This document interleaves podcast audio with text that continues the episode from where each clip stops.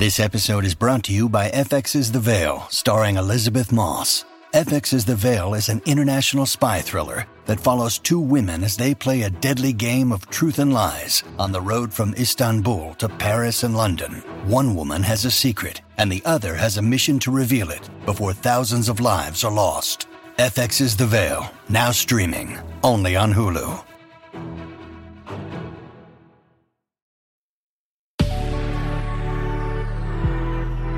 Good risings. I'm Adrienne Nina, and this is Level Up Latte. When it comes to making better food choices, healthy recipes and easy ingredient swaps are key to success. We are better off preparing our own food as opposed to dining out because we actually have control of what goes into the dishes we make and we know what's actually going into them. If cooking isn't your thing, you can sign up for a class or even watch some easy to follow cooking shows on YouTube or whatever streaming service you prefer. Food is very mathematical. Yes, in terms of calories, but also when adding and subtracting certain ingredients.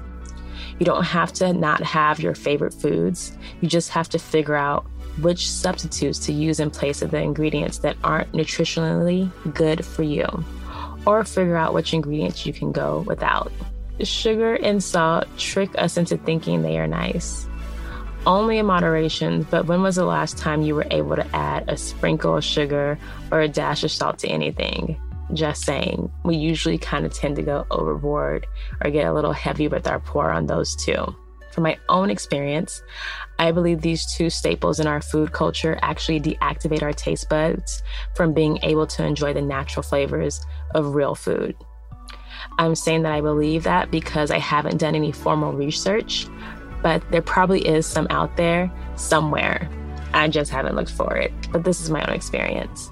For sugar cravings, get your fix with real fruits. You still have to be careful and watch out for your portion sizes. Try sticking to a fourth cup and only a couple of servings a day. We don't want to overdo it. And then for cooking, you can try the sugar substitute that's called monk fruit they have different textures. They have one that's like kind of granular, like regular, like, you know, um, sugar. And then they also have one that's more powder, like confection sugar, that's good for baking. But that's a really good substitute for like, you know, your regular sugar that you'd have. And salt is usually used in more savory dishes. I usually like to add things like onions, garlic, or even peppers um, to my dishes, which makes it tons more flavor- flavorful than just salt. I mean, think about it. You can easily eat like a bell pepper and enjoy it, right? But when are you really gonna like take a lick of salt and really enjoy it? No. So that really should apply into terms of your food. When you reduce your salt intake, real flavors taste less bland.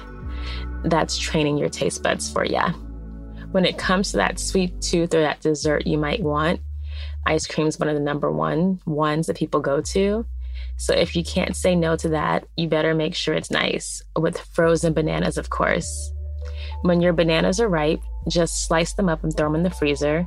After they're frozen, you can blend them up in the food processor and you won't need to add any sugar. But you can add your favorite nuts to add a little crunch.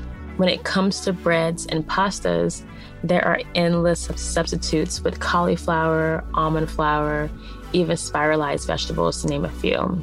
There are so many options, more than the number of excuses that one can come up with to not eat healthier.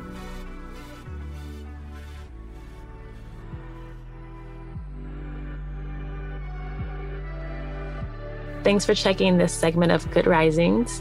I'm your host for Level Up Latte, Adrienne Nina, and you can check me out on Instagram at Well Trained Body. Bye.